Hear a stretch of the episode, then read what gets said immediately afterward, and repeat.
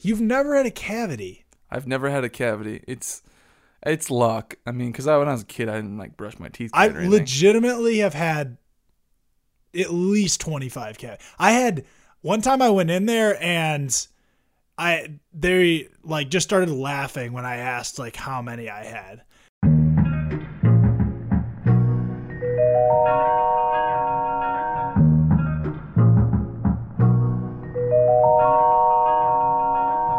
Hey guys, welcome back to Direct the Podcast, episode number 15. I'm Kurt Schneider, I'm Keanu Wetzel. and as always, today's podcast is sponsored by Eightfold Creative. We are super excited for you guys to hear from our guest today, director Jordan Brady. Jordan is, I think, our first comedy director that we've had on the show, so that's pretty exciting. Uh, Jordan had a lot of insights about directing comedy and all the challenges that go along with that. So, um, and Jordan's also the host of his own production podcast called Respect the Process. You guys should all go check that out. It's a good one. A lot of a lot of good content on there. Um, so yeah, here we go. Here's Jordan. So what's your story, Jordan? I know, I know you've got an interesting one, so let's let's hear it. Uh, Include as many is- or as little details as, as you feel necessary. my name is Jordan Brady. I'm a filmmaker.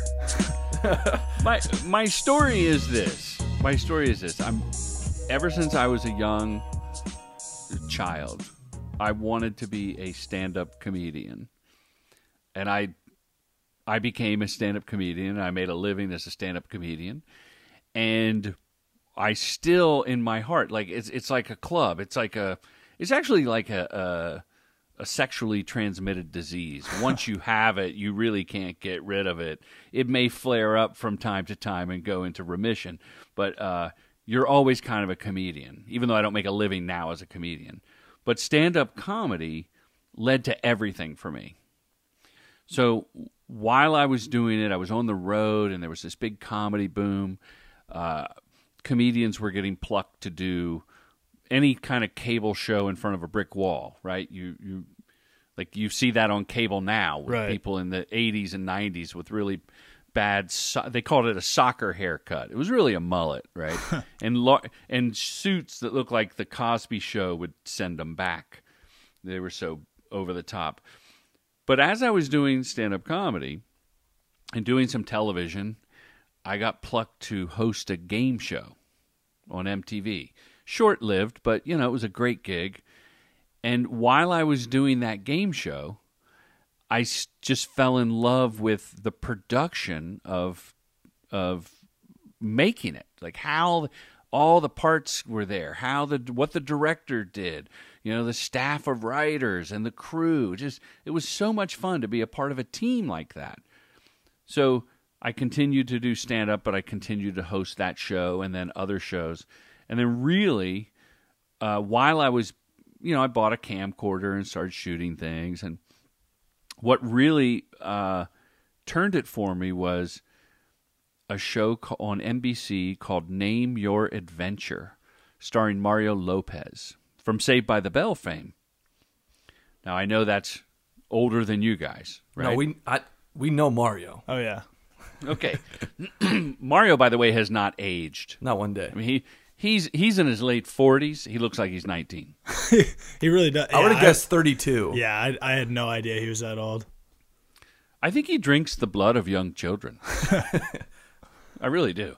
Uh, so this show, Name Your Adventure, was on after Saved by the Bell, and kids would write in letters, and it was an educational show. So there was like an educational lesson woven into a seven, eight minute segment, and there were three segments a show, and then we did these wraparounds. Well, I was asked as a comedian to be sort of the second banana uh, which means Mario couldn't do all the adventures, and I was a comedian, so I would do like these lighter ones, but I also would do the dangerous ones that Mario's insurance would not let him do because he was a star of Saved by the Bell. So that's why Jordan Brady got to go shark diving was because NBC Insurance said no, we can't have Mario in a shark cage. But the comedian is expendable.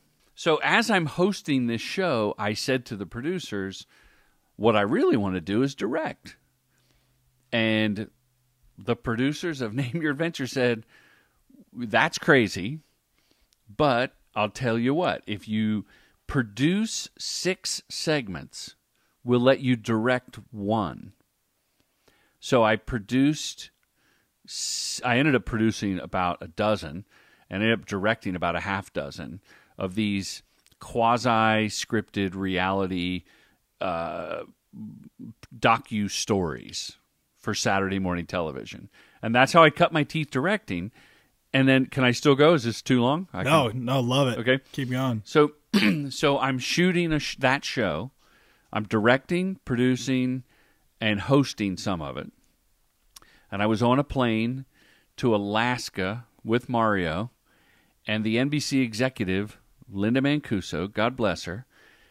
She's like, "Hey, we got to come up with a campaign for Saturday morning."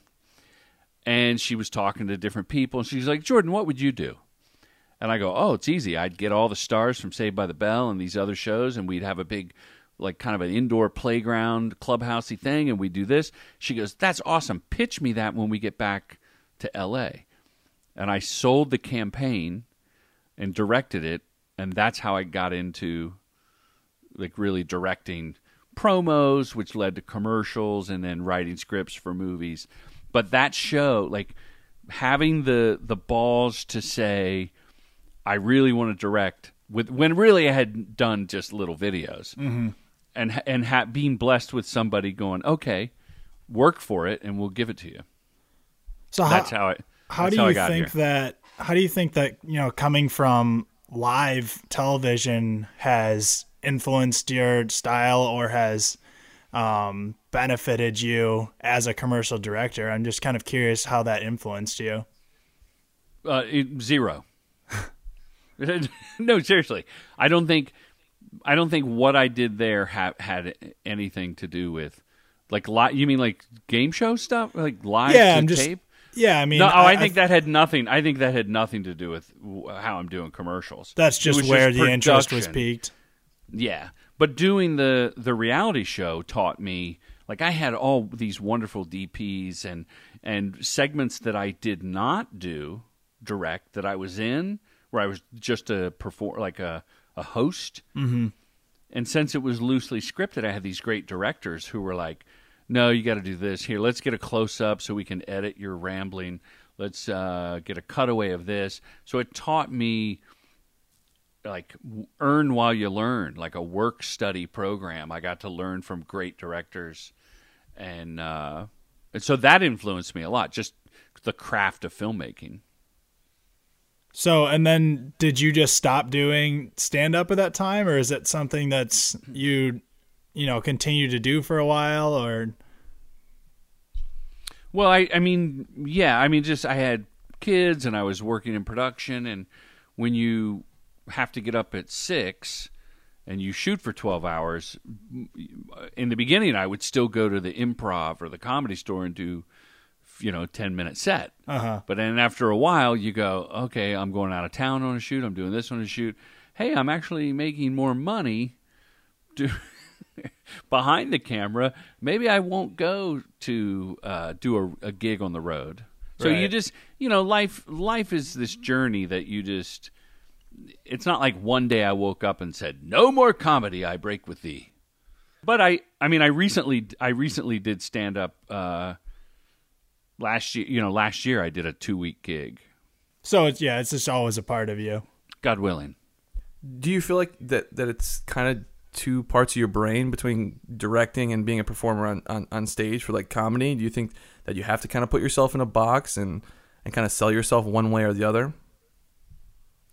Well, that that's a two part question. Do I think you have to put yourself in a box to Yeah. sell yourself? I do. I do as a director. Uh, and it's funny because I was just interviewing a director for my podcast, and I asked her the same question because she has this high end like Nike and this dance work, and then on the other hand, she has this docu style, you know, reality kind of stuff. Still looks beautiful, but they're very uh, there's a there's a there's a gorge between them, the two styles, And I think as a commercial director specifically, you want to. And I read this. A, produ- a producer said, "Don't wait for the world to put you in a box. Put yourself in the box." So it's easy for an ad agency to go, "Oh, he does this." Like, "Oh, Kurt, yeah, he he's the he's the food guy. You got to have him for your food." And mm-hmm. not that you do food, Kurt, but I'm just saying. You want them to go, I need the specialist.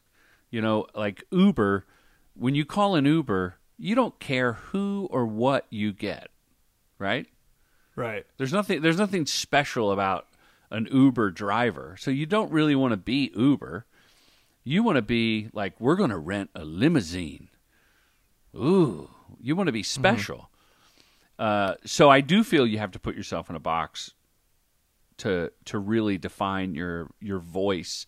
And if as you hone your voice as a filmmaker, hopefully that's what's putting you in your own box. So Well- I had the I had a I had a uh, an executive producer from a rival company who's a friend. He called me and said, "Did you do the Arco spot?" And I said, "Yes, I did the Arco spot." And he goes, "I knew it." And that was the biggest compliment that someone could see a freaking commercial and know like, "Oh, that's his tone of humor." Yeah, that's the dream. Yeah. but um I will I will say this about your wonderful question of stand up the stand up brain and the uh, directing brain. We're all given these unique like my story I'm thinking is probably only the third or fourth time a director has said they came from hosting game shows. like it's it's a very common career path but it's unique so it's unique to my situation so i use humor as an asset whether it's you know i just did a call this morning uh, if i'm on set my, we just did these safety features these spots about safety features and the the client was very adamant like hey there's nothing funny about safety but that doesn't mean we can't have fun making the video about safety mm-hmm. so i use humor just because i love you know, I love having a nice audience and I love to get the laugh. That never goes away, and that's part of my style. But some of the best comedy directors are the least funny people you've ever met. Yeah. They just know know, how to execute. Yeah, they just know how to exactly. They know how to get the performance or or cut the spot to be funny. And you know, I think that's important and and it's certainly a great way to go. I just love having having a fun time while we make I mean, I, I would do a cooking cooking video. I would I would want to make it f- a fun experience. Right. Well, so you so you kind of you put yourself in in the comedy box. Um, do you feel do you feel trapped in any way in that, or you know have you been able to reach outside of that, or do you do you have desires to do things that aren't comedy? Or I'm just kind of curious uh, what your what your feeling is on that. Um, it it's wonderful, like a pig wallowing in slop. I love flopping around in the comedy box, and and I've gone outside of that occasionally. Like a couple years ago, there were I did a job for Buick, and they were these. They were very straightforward. Like Kevin Bacon was the the voiceover and he introduced the, the these this new line of cars.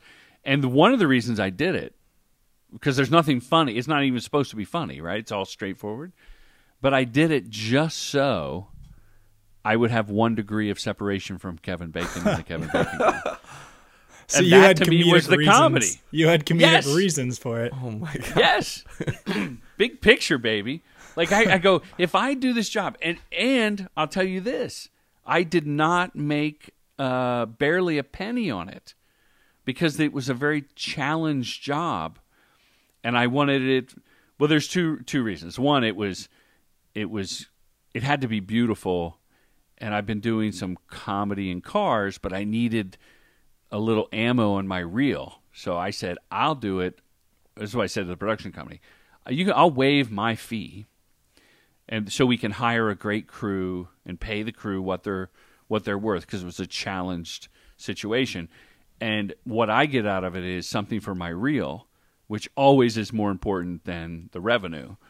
So, and it's a new relationship. And if you heard my podcast, I always talk about the three R's reel, revenue, relationship. So it was a new relationship. It was a, a, a great one, great creatives, you know, and, and a lot of fun making these, these, uh, these films and beautiful film. And I got to work with my crew and we got to have all the bells and whistles. And at the end of the day, one degree of separation from Kevin Bacon. I really hope that was in your treatment. It was in my treatment. Actually, it was in my con- it was in my closing remarks and my conclusion. That's great. So, you know, as you're directing comedy, what are some of those like challenges that you find that kind of pop up consistently? Is it is it people who don't have the same humor as you, whether it's creatives or, or not, or you know, or is it on set stuff? Um, I mean, casting. I've been very fortunate to cast great actors. I think sometimes, as you know, some the budgets are getting smaller just with the economy the last several years, and clients want more spots for less money, Mm-hmm. and you have to adapt to that. Like it's not you you you adapt or die, right? So I find that that sometimes if they can't afford good talent, you're just really digging harder to find someone who can has the experience. Like it's it's trickle down shit, right? Like you don't have the money, so then you can't get someone who's done a bunch of commercials and knows the the medium or hasn't they haven't acted a lot. Uh, so I just work harder on the front end in in the casting. And and even if I can rehearse with someone and go over things, I don't like to, but uh, to rehearse because I'm lazy. No, I think it kind of it kind of it kind of lets the wind out of the sails a bit Right. for comedy. And then the the other thing with uh, comedy is uh, the trend that, that's hurt me is uh, I'm old school and the trend of funny hats has gone away. So, you know, for me, I could just cast some anyone and put a funny hat on them, and, and that doesn't work anymore. That that's a big challenge. But it really the um the edit for comedy is so important. So I try to stay involved like with the editor, maybe send them my select takes of like, you know, I really just I love when the guy does a subtle raise of his eyebrow. And uh oh my god, one time I did this bit I did this spot and it was hilarious. And I cat not only did I cast the right actor, but he's the only actor I presented. I go, "Did- it's this guy. So we didn't even have a casting session. Like I pitched a comedian that I knew, and the client goes, "Yes." Okay, so I'm thinking, "Oh, this is going to be great." We do this. We do the shoot. It's amazing. We get tons of coverage. I get these close-ups. The guy looks to camera and raises his eye, like, "Huh?" And he's a kind of a nerdy guy, going, "Yeah," with a James Bond look. And the can I curse? Oh, yeah. Do you do you not like to curse? I don't have to curse. No, please No. curse. The fucking the fucking uh, I don't even know what he was, but it was the guy's company. He he literally dipped into the Hanna Barbera sound effect library and put a boink boink like a, a, a Flintstonian sound effect under the guy's eye raise, taking what was once subtle and making it the broadest, most over the top thing. And it it it took the tone and twisted the t- the subtle tone of the comedy into a pretzel. It was horrible. And then you, you so you know you as as commercial directors, we are hired guns. We are warriors with no king, right? So you you want to serve the project, and I I'm all in 120 percent. So I call the guy. I'm like, look, you know, people have different tastes, but yours is just bad. and is there anything I can do? He goes, no, no, trust me. You know, I've done market research, and this is our audience, and this will be great. I was like, okay, They like that And sound. They love that sound, and I go, yeah, if you're eight, it's a funny sound, but So Do you spend a lot of time in post? Do, do you like to like to stay around for the uh, for the edit, or, or try to kind of work that into your deal? Yeah, I mean, it's nothing. There's nothing formal worked in there. There are Right. jobs where, um, especially, I do a lot of client direct work, where either I'm writing with the in-house, uh, you know, the in-house marketing, advertising people at the client, or uh, and I've written campaigns and and I will edit, and there are other times through the agency if they're like can you package it? I'll do the edit but i try to only do the first round like the first cuts and then i'll ship the project. Like i'm a big uh, adobe suite guy so i'll i'll i'll ship my uh, project file from premiere to some uh, like an in-house or a post company like a local post house that's going to do the the mix and the finish and the color correct and let the agency deal with the fonts and the art cards and how long you know big the logo is and all that stuff. Mm-hmm. But yes i will cut as much as i can. And then on, on other projects you know the agency is hiring these killer editors who have so much game that they bring to you know he or she is going to bring such a great sense of timing and they pick great takes. And at that point i'm just kind of sitting back. I ask for cuts so i can chime in and hopefully have a good idea. But in those cases you just kind of let let it go. Um, you know never stop commenting but at a certain point like they're making it better. I mean, here and here's what I would recommend that you or any of your listeners do directing uh, commercials. Reach out and meet the editor. I asked the agency producer, like, hey, you know, uh, if you if there's a day I could go over before you guys go in the edit bay, I'd love to just sit with the editor for an hour and watch what they're doing and give them my notes. But I would implore you all to do this: send an email with some details about what you shot and what you learned on the shoot. So, for instance, this thing I did were these recently were were some uh, features, these safety features on a on a car, and I learned that the the driver of the car in the spot, the actor, could not be could not be uh, obstructed from view while this thing f- flew in front of his face. I don't. I know it's vague, but um, and several takes their view was obstructed versus distracted. So I just wrote the editor. The reason there's a lot of takes that look really good is because I think legally you're, the client is going to have a problem with them being obstructed from view. And even though it's a better take and it looks really cool, you just need to be aware of it. Mm-hmm, so mm-hmm. you and the, you and the creatives can choose whatever you wish, but just know that that came up on set. The client said it, the legal said it, blah blah blah, and that's that's not like comedy right there. That's nothing funny. Mm-hmm. But just share yeah, what that- you've learned. Yeah, I mean that note can save a bunch of time too. Okay, if it's something that's gonna be bouncing back and forth regardless, Yeah, you hopefully. sharing that saves time. Is there is there anything you do to to like pr- protect your vision since you know you're not going or if you know you're not going to be a big part of the edit or is it just kind of one of those things where you just shoot it the best you can and then just relinquish control? because I feel like for comedy especially, it must be really tough to pass that off because it all is so based on you know, you know, milliseconds of timing can make or break the spot. So I feel like that must be pretty difficult for you to pass that off.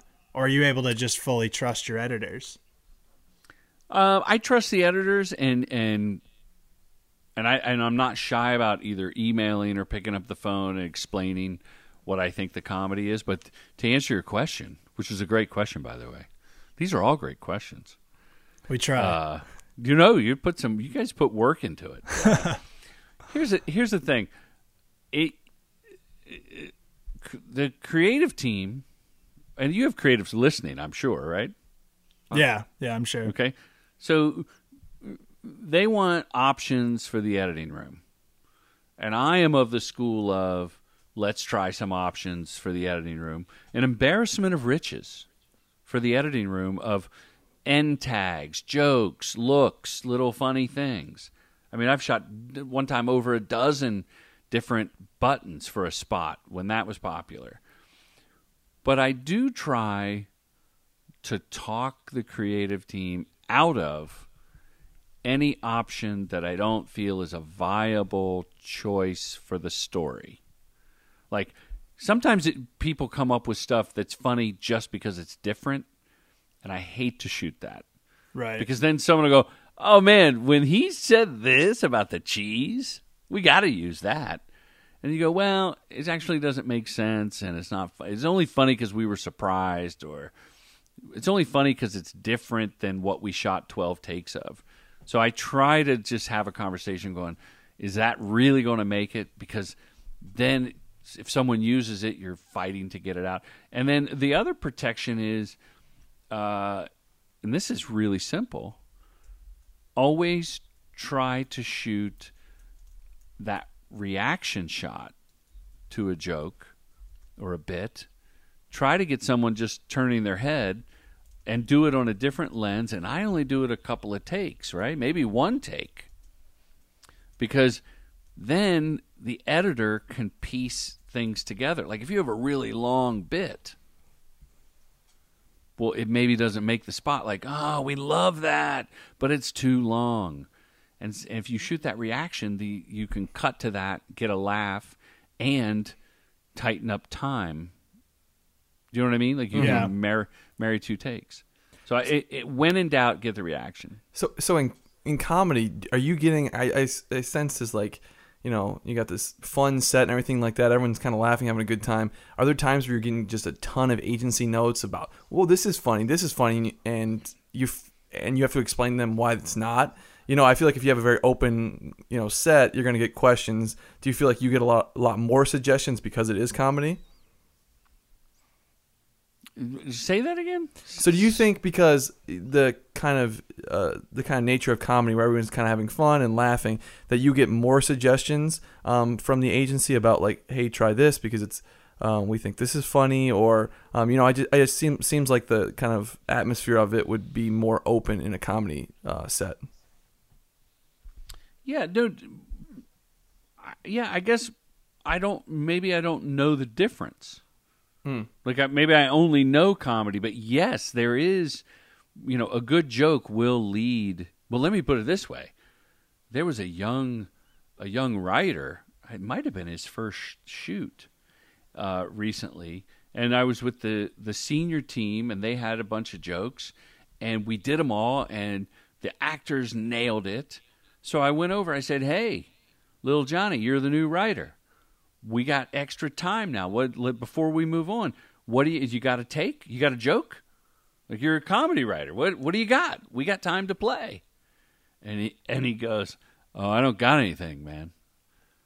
I was like, I was like, what? I, I think I publicly ridiculed him for. Uh, his name was not Little Johnny, but uh, I wanted to be uh, For our purposes.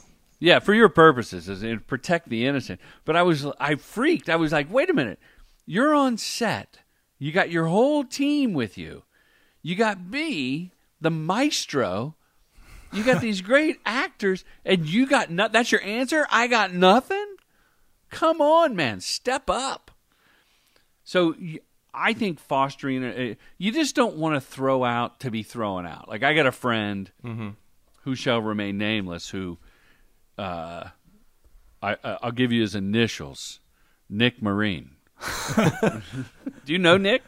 No. He's in, he lives in Detroit. Oh, does he's he? Works, he's at works at Doner. He is one of the funniest and most prolific comedy writers in advertising, and I love Nick and working with him because he'll he'll go. "How how about this? Here, I got five new ones. I got twelve new ones, and he's the kind of guy where I just have to go. Okay, I love you like a brother. We have to stop because it's time management right? You like well, we we could spend all day doing every single alt that you've come up with. We really have to be judicious and pick the funniest six. right? Right, because Like it's it.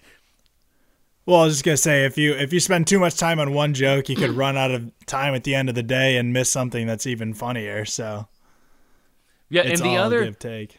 the other thing to do to protect yourself in comedy, if possible, is can the alts, these alt dialogues, uh, pieces of dialogue, can they live within one shot, or if you do it in the like, if you could just do it in a medium close up, you could run all the things in the world. Like I know Judd Apatow and uh, who is a friend, and uh, Adam McKay, who is not a friend, but I've met him a few times, very friendly.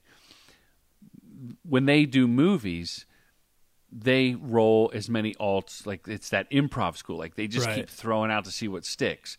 We don't have the luxury of that kind of time or budget, but what I know they like to do is isolate it. Because if I have to, if you have to recreate it in another shot, well, the, you, you you see what I'm saying? Like, if I say, "Who forgot the butter?" and then in the next one I go, "Ooh, lobster," does that mean when we move to the the two shot, I now have to do every line that we said in the close up? So you tr- that would be a huge time suck Right. and it and it won't be as funny in the in the two shot like the second time in this example so do seven lines in a medium close up where you can just cut to the chef saying who forgot the butter ooh lobster and then whatever else but in the wider shots or in the two shot um, just limit it to whatever the script was and make sure you have ti uh, uh, the right timing to be able to edit. Does this make any sense? I Yeah. like so no, yeah. So you don't don't feel like you have to get alts, all the alts from every angle, because you're never gonna be cutting to it in the wide. Is Yeah, that dude. essentially what you're saying? yeah, Because I like know in Nick- commercials you never, or especially in like 30s, you never cut back to the same shot twice. I hope not. That's the, that's the thing I hate when the editor does. Like, oh no, we went. I go, you went back. Even at least resize it a little bit. Yeah. But yeah, you try to, um, you know, change the lens so that they're not resizing stuff, and you give them a var- like changing the lens as opposed to doing uh, the same thing over and over and over again makes the the the whole edited spot look better. There's more production value if instead of doing ten takes, you do three on one lens and three on the other, and get out of there, baby. Right. i will say, like, it when you introduce a prop as an alt, that can fuck the whole thing up. Because now the prop, where did the prop go? Unless the tone of the comedy is the prop can disappear, like Bugs Yeah, Bunny, yeah, yeah. you know, loses his fur and then it's back on the next shot. But Yeah, that, rarely happens. You'd have to introduce that in all the shots because if you decide you want it in the close up and you don't have it in the wide, then it's not going to work. What uh, what would you? What's what's the toughest thing about directing comedy? I feel like running up against time has got to be really difficult because I feel like a tense, super tense set and trying to get natural comedic performances would be really tough. Yeah, I mean, I try to do, and I, I espouse all these beliefs on my successful commercial directing boot camp. More information at commercialdirectingbootcamp.com. Oh, more information coming later, and we're going to ask you about it. Okay. Uh, I try to do the funny before lunch. That's just a personal thing, like before their belly's full, not right before lunch, but you know that sweet spot in the morning where everybody's alive, we're shooting. Because Coffee's after lunch, kicked in. yeah, the coffee's kicked in. Maybe they maybe they peed that coffee out. Now we're like, pri- you know, the engine is primed. Oh yeah, But you you nailed it. The the just time in the day to to get a bunch of stuff. I one time I I'll never forget the uh, this spot. What was it for? Qualcomm as a processor, which seems like a weird thing to be advertising, but it was a funny script. We got lots of alt dialogue. Uh, two people seated on an airplane talking, which is always good. and by the way, walking and talking, just let people stop and talk as much as possible. Yeah. I'm la- I'm lazy. That's pretty much the point of the podcast. But yeah, funny before lunch is is a big help. That's a big the- the key. ti- yeah, because you you nailed it. The time in the day just to play around is not there anymore. So, what's your, you know, in your experience, um, how is directing features, uh, you know, different than commercials? I mean, um, you know, what specific things do you think are like things you like versus what you don't like? Well, um, features.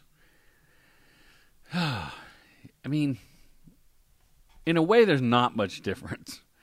It's just the time. Like a feature, I've only done lower budget. I think the biggest budget I did was like this ten million dollar comedy flop years ago, and the other ones were independent where you're just fighting the clock and you know you have to make your days and there's a like in a in an indie film the director will sign a, a an agreement with the bond company that you're not going to go over budget and you're going to finish on time you're going to shoot this many pages a day. Like you you have to sign off on the schedule. Mm-hmm. and and i mean i've only done movies that were like 26 to 33 days and so you have to pace yourself physically because you're you're going to dailies at watching the dailies at the end of the day from the day before. Uh, I've worked with a handful of movie stars, so the uh, you know the ego management is is a thing. So that's that's actually a difference. On a commercial, typically everybody is so happy to be there, uh, and the crew is well paid. So every I mean, just everybody. It's an army of love making a commercial, and with a movie, I think after a few, you know, a few, let's say the second week, everybody knows everybody, and that's all. cool. That's a different kind of love. But with the the movie stars, the you know handling the egos and people being late and wanting to do this, and uh, it, that's that's a big thing. Do you? That wasn't a very good answer. Well, no, no, that's good. I mean, do you? I, f- I feel like you since you brought up celebrities, do you have any any tips or things that you've found to work well when dealing with celebrities? Because I know that's a you know completely a breed of its own in directing. yes, I personally like to be so prepared. And I did this thing with Arnold Schwarzenegger, and I found myself mm-hmm. talking to him like him. so Arnold, you know, right here you say, "Thank you for all the the retweets you've been uh, the tweets you've been doing." I think it'd be funny if you said, "Thank you all for the retweets. These are great retweets." And he said, what is a retweet? And I said, well, that's when you, you hit the button and you resend out the tweet. He goes, so there really, with a retweet, there is nothing to do. There's no skill, so therefore that is funny. I said, yes, very, very true. And he never even acknowledged that I was doing, like, not even just doing his line. Just I started talking to him like that. I would not do that with other people. Um, but I, you know, have a, I had a usually with a celebrity, uh, have a stand-in that's you know a body double Right. to light. So the whole thing is lit before they get there. With uh, Will Ferrell and Kevin Hart, I did this ESPN thing. They were on a basketball court, so we we had scotch tape on the floor marking the camera positions from you know take one to take scene A to B. Two cameras all marked on the floor. You can't see it. So that we rehearsed during the day. We only had them for like 90 minutes. So we rehearsed with doubles exactly where A and B cam were going to be. So you know, it wasn't just waiting for them. You you can't mm-hmm. sh- you can't wing it in front of them because they usually, especially athletes, celebrity athletes, will only give you, you know, maybe six hours for the shoot. And and the other thing I like to do is just be respectful. You know, you know their work. You you know, typically I'm a fan. Like Keegan Michael Key, we shot in Detroit a few years ago. Yeah. Mm-hmm. and I and I'm such a huge fan, so you know, try not to gush over him too much. I would say the biggest thing when working with a, a celebrity is take charge of the set and welcome them to the set, to your set, and let them know that you have a plan. So, like with Will Ferrell, I we have I have mutual friends. I've seen all his movies, and I just said, "Hey, uh, I've got a real solid plan to knock this out. I know I only have you for ninety minutes. Would you like me to tell you the plan, or do you just want to follow what I'm going to do?" Do you see what I'm saying? So yeah, I don't say, "Hey, what do you want to shoot first? yeah. Let them So- let them know that it's it's your set. Yeah, and and and if they have any changes, great. Let's I can I've got a solid plan and as you all know, if you have a plan, then you can easily adapt. Right. So so everything in fact I said, you see those marks on the floor? Those are all the angles. Everything's He's like, "Wow, you got it all figured out. Let's let's do whatever you want to do." Nice. Yeah, I, th- So- I think being being overly prepared never never hurt you. That by the way, that was one of the few times I was nervous. Yeah. because I, I would be because I was such a fan of both those guys, and I didn't know how they were going to roll with it, and uh, that was like one of the few times. And I, I mean, I worked with Billy Bob Thornton on a movie, and that was a cakewalk, nerve wise. Yeah. Well, what was what is it like once you you know you're nervous when you start? Once you get going, were you able to, you know, get comfortable and kind of? Did you do some improv with them, or was it pretty straight to the books? With the specifically the Kevin Hart, yeah, Will yeah, Ferrell thing. specifically that one. Oh, and I'll sh- I'll show you the spot. Um, no, I did. I had a uh, breakaway bottle. So it's the two guys are playing basketball and they're talking about that movie they did a couple years ago, uh, Get Hard, where Will Ferrell Yeah, goes yeah. to prison and Kevin Hart teaches him. So then Kevin Hart kept just knocking the ball out of Will's hand, and I think Will Ferrell played college ball. He's actually pretty good Really, I didn't know that. pretty good hoops player. But Kevin Hart would just smack the ball out of his hand repeatedly, this and that. So at one point, I hand Kevin Hart a, a you know, a fake glass bottle, the sugar glass Yeah, bottle, and say just just break it over his head. And they, and he just looked at me, and goes, "Oh, that's really funny." And then w- w- Kevin Hart kind of took charge of the scene. He goes, "Well, let me. Uh, can I get a b- apple box so I can like jump off of it and come down?" Will, turn. How are you going to turn? And I just stepped back, and I mean, it was almost like a firecracker, you know, light fuse and run away. yeah, yeah. It was like hand Kevin Hart fake bottle and step back. and the two of the two of them worked out the uh, the mechanics of how they were going to do it because he's like Kevin Hart goes, "You got one bottle." You just oh man, this is funny. I'm going to hit you with a bottle, Will. You you got the one bottle, so we got to get it right. I don't really do the imitation, but uh, I was trying to. No, I, I think it's feist. Um, I guess just to segue a little bit, how how important do you think location is for directors? Like where you live, do you think that directors living in L.A. or New York have a big competitive advantage? or maybe at least starting out.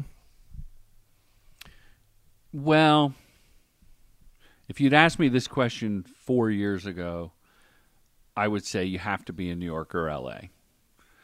Now, in 2017, I do not believe you have to be here. There are great filmmakers everywhere, and the tools, the democratization of tools that we talk about a lot, means you can get a great camera anywhere. I shot with a crew for Keegan Michael Key, the United Way stuff years ago with a Detroit crew that was awesome, and you know shot in Denver last year with with a, a crew that just was stellar, and so I think the advantage of being in L.A.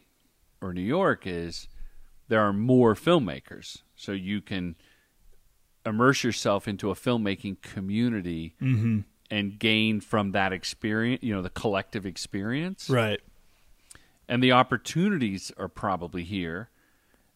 And the perception, like I am probably in the minority in that because I think the majority says that the perception is that if you're a New York or LA director, you must be doing a little better and maybe more experience and working more because that's where the business is. Right. Even more even more LA than New York, I think.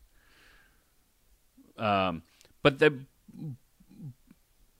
but there's gigs, man. I mean, there's gigs everywhere, and you could cut your teeth in a regional market, and you can have a nice life as a filmmaker in mm-hmm. Detroit, in Dallas, in Atlanta. Atlanta's on fire.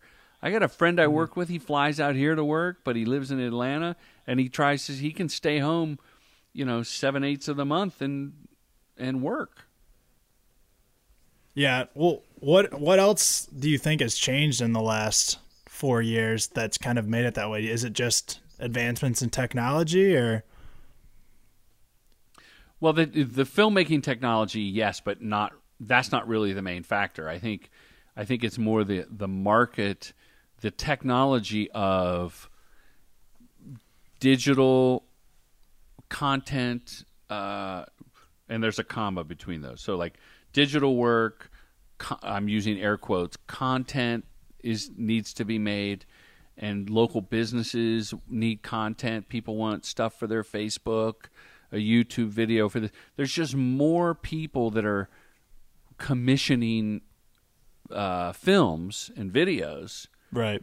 everywhere that the the demand is such that the dem- the technology has allowed the demand to be localized.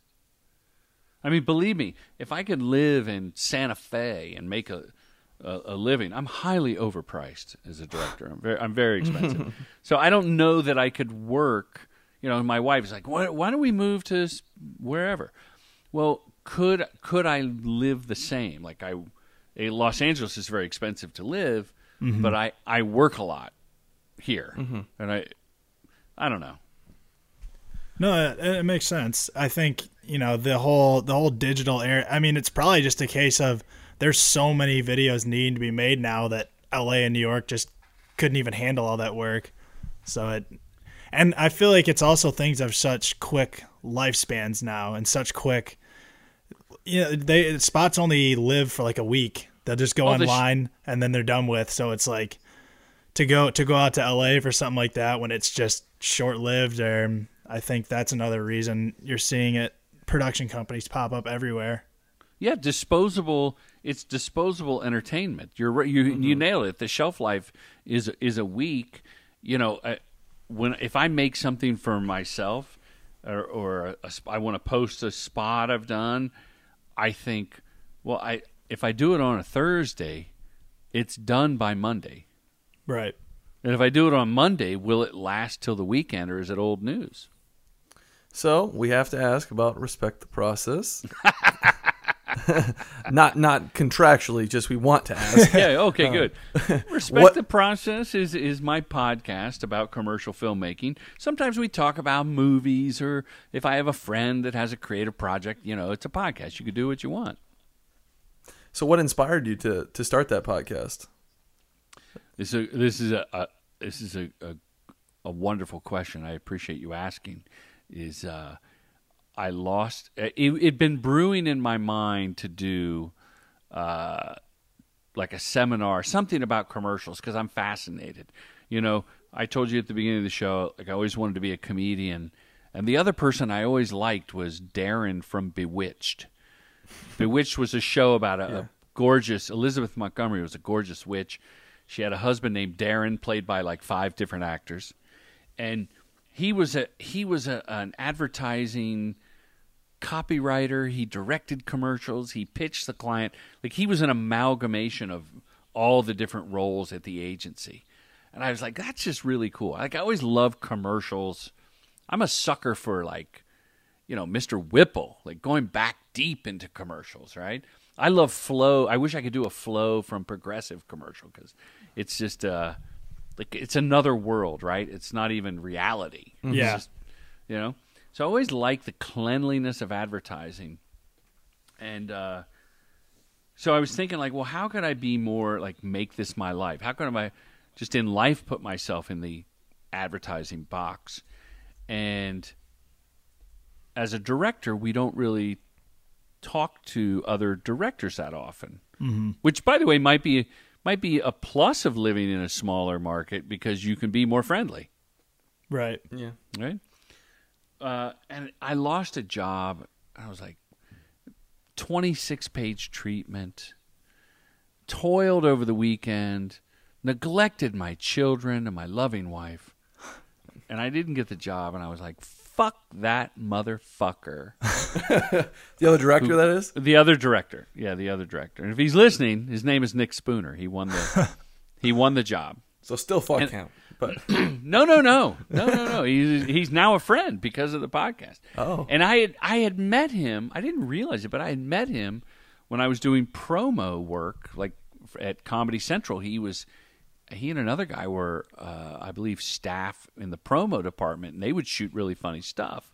So there was always, and I was I was this outside company that would come in. So there was always a, a healthy competition, but this was uh, like 2010, I think, and I was like, "Fuck him," and then that lasted about nine seconds, and I started laughing. A liter- I mean, I can remember it clear as day. This moment, and I was started laughing like, "No, Jordan, not fuck this guy. Congratulations. He must have had a good idea. Like I've bid against him before. I've won some. He's won some. Like he's probably a nice guy. I bet he's got kids, and you know, he's probably really happy right now. so it's not that he, he beat me. It's just I didn't get it. He he won. Someone else getting the job doesn't mean that you suck. And so the attitude, it was a paradigm shift in my brain of no, not fuck that guy, celebrate that guy. So I reached out on Facebook and I was a fan of his work, so that you know that makes it easy. I reached out on Facebook and said, "Hey, uh, congratulations! Uh, it must feel good. I know it's a big job." And he wrote back, he's like, "Oh, thanks," because you can't reach out on Facebook if you beat someone. Right. That's just Right, like- arrogant. hey, yeah. Hey, Susan, I beat you on that job, but I just want to say congratulations on Yeah. being in the run. It's it's it's even nice to be in the running. Right? so he he wrote back like, "Oh, thanks. I did a you know a 28 page treatment." And I was like, "Oh, wow, I did a big treatment too." And Those uh, extra when- two pages. Right, that could have been it. so uh, he he wrote back, and we went to lunch. We had burritos, and we had a great time. And I follow his career, and like he's got this short film out that's been winning all these awards. He then he then I saw I that was the idea of, you know, talking to directors at lunch was really fun. I bet that would be a cool podcast. So that was that was the main like inciting incident was losing Kmart to Nick Spooner. That'll do it. Well, and and how has how has it been since you started it? I guess like what's what's been what's been your takeaways? What's the biggest thing that you've learned from it? That we all go through the same struggles in our head and wondering, you know, it's like when actors wonder if they get the part and they have to audition and you talk to other directors and we feel the same way. Like we we you know, I'm about to go into the belly of the beast right now with this new treatment from a call this morning. We all go through those things and we like what are the ideas and what's the best way to pitch it and you know, the excitement of uh, so so what I've learned is we have more in common than than we have uh, differences, and that that they're all really cool people. For the filmmakers, I mean, I've had on grips. I never had a craft service person. I had makeup people, stylists, production designers, tons of cinematographers, and and wonderful directors, editors, EPs. Uh, I just had a woman who's Linda Jackson. She's EP of Post at a place called Woodshop, and it was just like that's a whole nother world. They focus on the product. They have the robotic arm and their process of how, like, to learn that they all sit around a table and go over the boards as a group. That was really cool. I never heard of that. So uh, I've just learned, and then what you said at the top of the show, where you hear you hear things that you go, "Oh yeah, I thought that." When you when you said by by teaching stuff you Right, right, right. you get you get out of it. You you get to hear yourself think out loud, or other people say shit that validates what I was thinking. Like, oh, Yeah, yeah. you crystallized it for me. So it's been it's been such a, an enormous growth for me, just personally to to meet other people and and then creatively to get other ideas. Tony Franklin is a director uh, and a friend who told me a tip about working with real people. Like, just let the answer linger, and you'll get these wonderful moments where they, you know, blurt something out or they give a look that's great in the edit. Like, I wouldn't have learned that if I didn't have him on the show. Mm-hmm. So, so How about all- you guys? What what have you learned doing a podcast about directing? Go ahead, Kurt. You start. Oh, so much. Um, I don't know. I mean, w- one thing specific, like books, just even like book recommendations. That's like such a small thing. Um, but there's like multiple books I'm looking at right now on my bookshelf that were recommended through the podcast, and it's almost like like there's this book, The 30 Second Storyteller, and I I don't know if you're familiar with it, but it's Sure, like it's like from 2006. It's yeah, outdated. exactly. But it's like even it still is like gold to No, it's commercial book. directors. I mean, h- had I had that a couple of years ago, it's it. I don't know. Maybe I maybe it wouldn't have made as much sense as it does now. But it just seems like it's so much information that's valuable. That's just you can't just find that anywhere. So it's um, just little things like that, just little tips here and there, and a lot of this stuff kind of seeps into your subconscious, and you don't even think about it at the time. But then later, whether it's in casting or you're on set, you know, something just like, oh yeah, that guy said that. Maybe I'm gonna try that. So it's just little little things like that.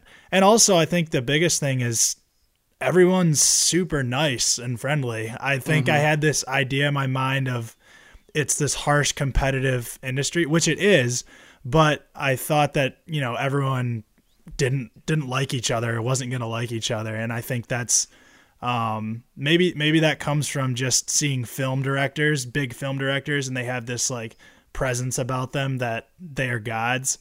Um and maybe that's the case, but I haven't found that at all to be the case with commercial directors. So I don't know. Those are just a few things I've got out of it.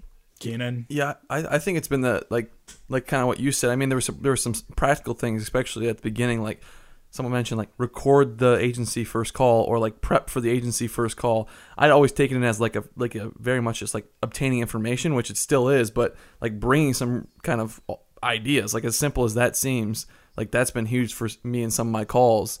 Um, and then from just like the networking perspective, like I was in New York just recently and I'm texting with one of the directors we had on the podcast. So it was just like, it's been really cool to like just, I guess, grow that network kind of as you mentioned as well. Just like meet these people that may or may not be like technically competitors, but they're, you know, it's, I guess that's been the cool part. Yeah, it's the it's the best idea that wins, not the uh yeah, so you're you're really competing against yourself Right. to come up with the best idea for the project. And the great thing about working in commercials is if you don't get the job, but you put forth a good effort and good ideas, and maybe someone else was a little more appropriate at that time, that doesn't mean you're written off forever from the group of guys you talk to. I mean, the, the men and women who come up with the ideas at the agencies will remember. I've had a guy on a call. He goes, "Yeah, I bid you for the uh, for the pizza spot a few years ago," and I was like, "Oh yeah, I remember that." And he goes, "Yeah, you you pitched the ninjas," and I was like. The ninjas. Oh yeah, the ninjas coming down. It was like a delivery ninja, and they were like, "Yeah, we. There's no way we could have ever sold that to the client, but we love the idea." So you you hear three years later, like, "Oh, the idea was funny and viable to you, but that wasn't on point with the messaging from the client. Like they weren't ever going to go with ninjas." Okay, Right. Well, so and then did the the commercial directing boot camp? Is that something that spun out of the podcast, or were you doing that beforehand? First of all, thank you for asking about commercial directing boot camp and all the information is there at commercialdirectingbootcamp.com uh, we, we only take 20 filmmakers so It's not like it's not an online class. It's Right. not. Uh, there's a couple other things out there I've recently discovered, but it's not like this. Is, it's not film school, right? It's not. There's no camera. It's a it's a seminar, but we talk about things that uh, we've covered today. Some some of the things, tips and and things like that. But it's it's more of a uh, an overview of how the ad business works, with which some filmmakers coming from other disciplines don't understand. Uh huh. Okay, and then it's it's a healthy attitude. I preach a healthy attitude of how to be a filmmaker and indulge your ego, and then how to balance that with healthy humility to know and respect where you are in the process. Like you asked me about how I do I just give the footage to the editor and walk away? Like, yeah, that's sometimes you have to know each situation. Right? Right. But you have to have a healthy enough ego to say my opinion matters the most. Right? It's kind of a dick mm-hmm. thing, right? Yeah. Hey, everybody gather around. The story we're telling is from my point of view and that's all that matters. Like you have to have a little bit of that or you'll Yeah. it'll be it'll suck. You'll get pushed around too much. And isn't that the reason they hire you? Because you have a specific vision for their piece? You know? Amen, brother. You have a vision that, and but you also respect with humility that mm-hmm. that you're a midwife. You know, the the the agency came up with the idea, Right. And your your influence varies from job to job. Some people want a lot of. Some people want to take it you to take it over. You know, the director I just interviewed, she was handed a bag of money and an idea, and they said, "Just deliver it." That's awesome. Other times it's like I, there's a I'm doing a call later today where it's uh um I mean literally I saw in the board like 0 to 4 seconds this shot. Like it, it's almost like a prescription. Yeah. So you got Yeah. you you know you mentally have to prepare like okay cool if if I'm going to engage in this and I choose this uh, project to bid on I hope I get it like once you say yes to doing a phone call you play to win right guys Right. there's no practice. Uh, so, commercial directing boot camp, yes, was born out of the podcast because people do will email and ask a lot of questions. Will you look at this? How do I do that? Uh, a lot of filmmakers that work in a craft on set will come up at the end of the shoot saying, "Hey, you know, I'm PAing and I've been watching you. Could you give me advice on this or that?" But really, the boot camp was the idea for the boot camp without being called commercial directing boot camp commercial directing bootcamp.com was was born before the podcast. Like i wanted to do a seminar. I, I always thought it'd be cool to follow from concept to completion a, a, a spot. From the agency pushing it and pitching 60 ideas for two to win through it's on air and they saw a big spike in sales. And knowing that the the commercial directing part is just that sweet spot in the middle, it's the sexy part. I knew I could I could handle that. Yeah. So I do it four times a year. The next one is August 26, 2017, in Los Angeles. Uh, we've already had signups without even publicizing it. I just put it on the website, and uh, yeah, it's it's a lot of fun. And and like your qu- great question about uh, do you learn doing a podcast or the comment rather, it's the same thing. Like I meet filmmakers doing amazing work budgets of from a few thousand dollars to you know six figures and just the ingenuity in the ideas and the execution are, are great to to see it keeps me keeps me on my toes Yeah. No, that's that's awesome. How how long have you been doing it for? uh, i started in the fall of 2015 and i do it once a quarter except this this quarter when does this come out and i'll tell you Um, it'll it should come out probably next week. summer no Uh, I think yeah. So so I'm skipping the summer of 2017. If you're listening in the future, we we skip the summer because I'm I'm touring with this uh, movie in between jobs with I Am Battle Comic, a documentary I made. So I'm I said like I can't push the movie. I'm doing Q and A's at, at certain theaters in select cities. We we opened in Detroit. Eminem doesn't even open his movie in Detroit. and we opened in Detroit. We raised uh, about forty five hundred dollars for uh, National Military Families Association, and it was a blast. So I'm going to Texas, Phoenix, Minneapolis, uh, big premiere in L.A. May second, if this is out. And I said, you you can't. I got to focus. Like I can't. I can't, Can't spread water- yourself too thin. Yeah, yeah. And that's the same for a project. Like I love when you're just the only thing I'm worried about is how to sell Triscuit. Yeah. By the way, you can Triscuit, focus. Triscuit, I, I use that. That's a it's a wheat cracker, a whole wheat cracker. Oh, I love Triscuits. no, see, you did it. Stop that. He's saying you It's don't. Triscuit. It's Triscuit. Oh, we're we're from Michigan. We put S's on everything. But it's incorrect. I did the spot, and I'm from Ohio, and I kept saying, I love Triscuits. I grew up on Triscuits.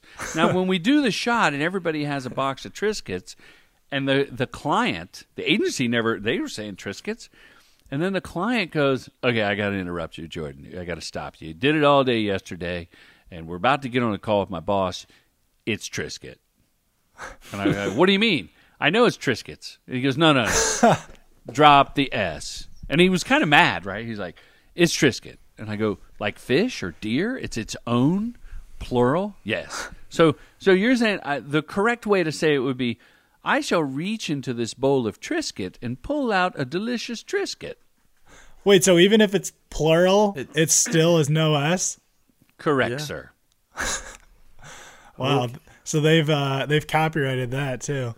The only thing box that of- it, Yeah, a box of that's Triscuit. great. There you go. Well, you know, one thing one thing we like to uh, always kind of wrap these up with is what's what's something you What's, know repe- now. what's respect the process mean to me? No, that that's on yours. Oh, yeah, sorry. um What what's something you know now that you wish you would have known starting out when you first started directing commercials professionally? What's something you wish you would have known? Could be more than one thing. Uh, the main thing, and I think this is very important, is snack while lighting. and it, and I mean that because on a commercial set, I mean the food is so good, right? Oh yeah, the craft table.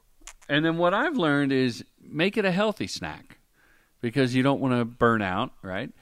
But so like jicama, I love jicama, and I don't buy jicama at home.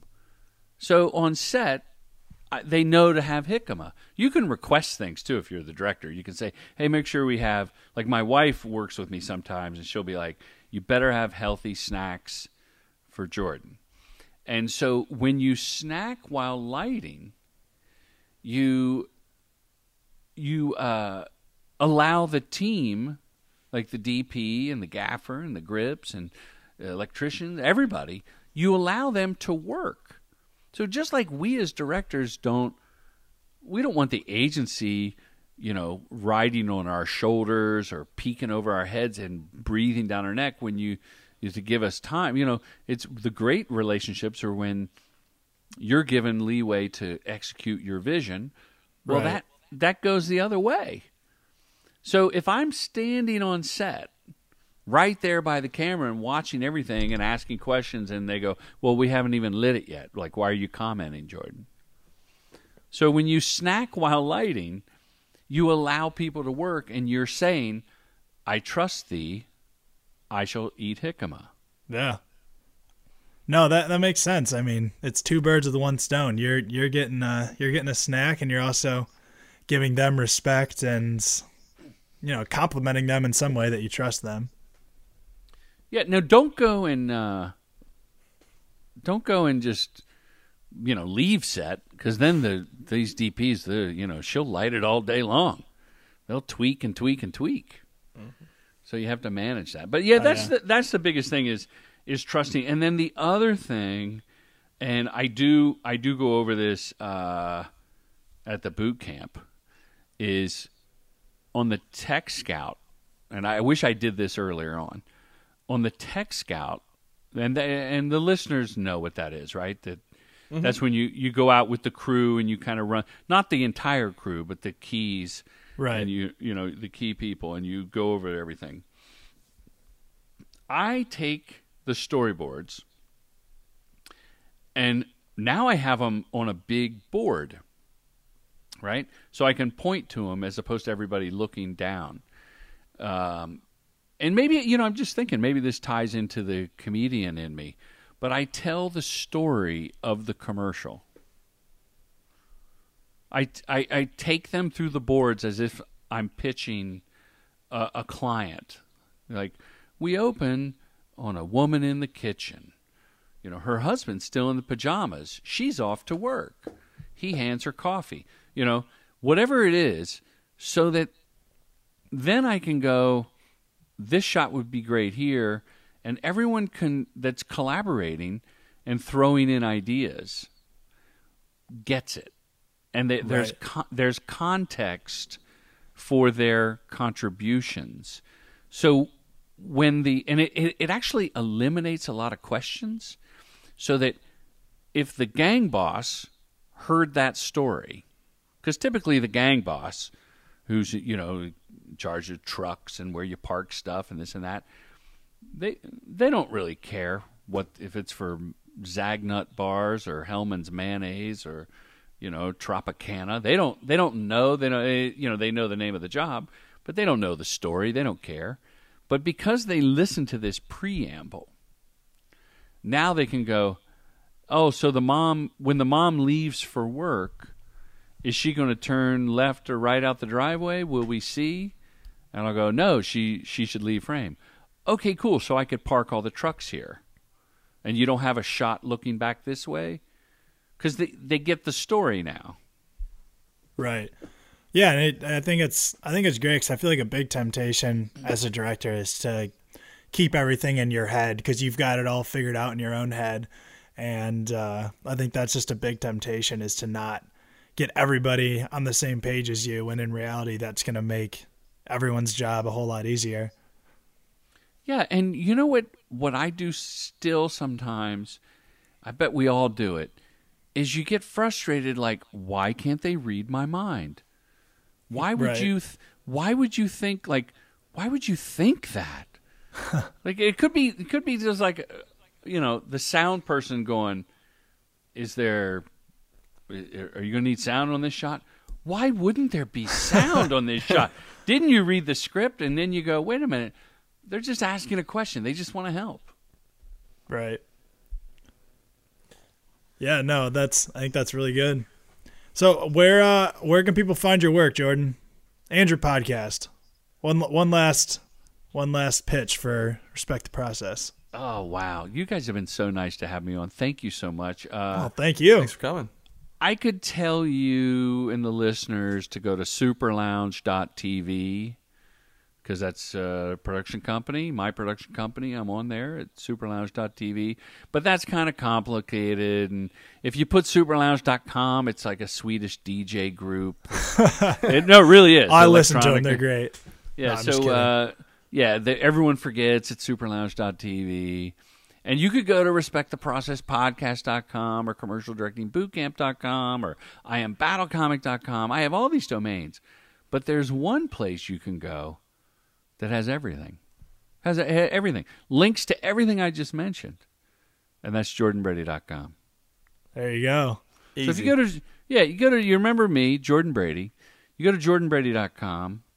But don't. Google, yeah, don't Google Jordan and Brady cuz you always get Michael Jordan and Tom Brady and some argument of who's the better athlete and what a, you know, they played golf together and who who's the best of all time.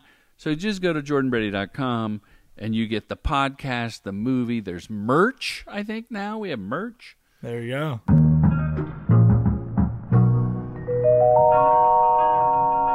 There you have it, guys. That was Michael Jordan. It. Uh, Tom Brady. Jordan Brady. All right, there we go. Uh, yeah. So you guys are now smarter from listening to that. Do you feel smarter, Keenan? Mm, yeah. Yeah, yeah. Smart. Me too. Well, that's going to do it for this week. We will see you guys next time. Bye.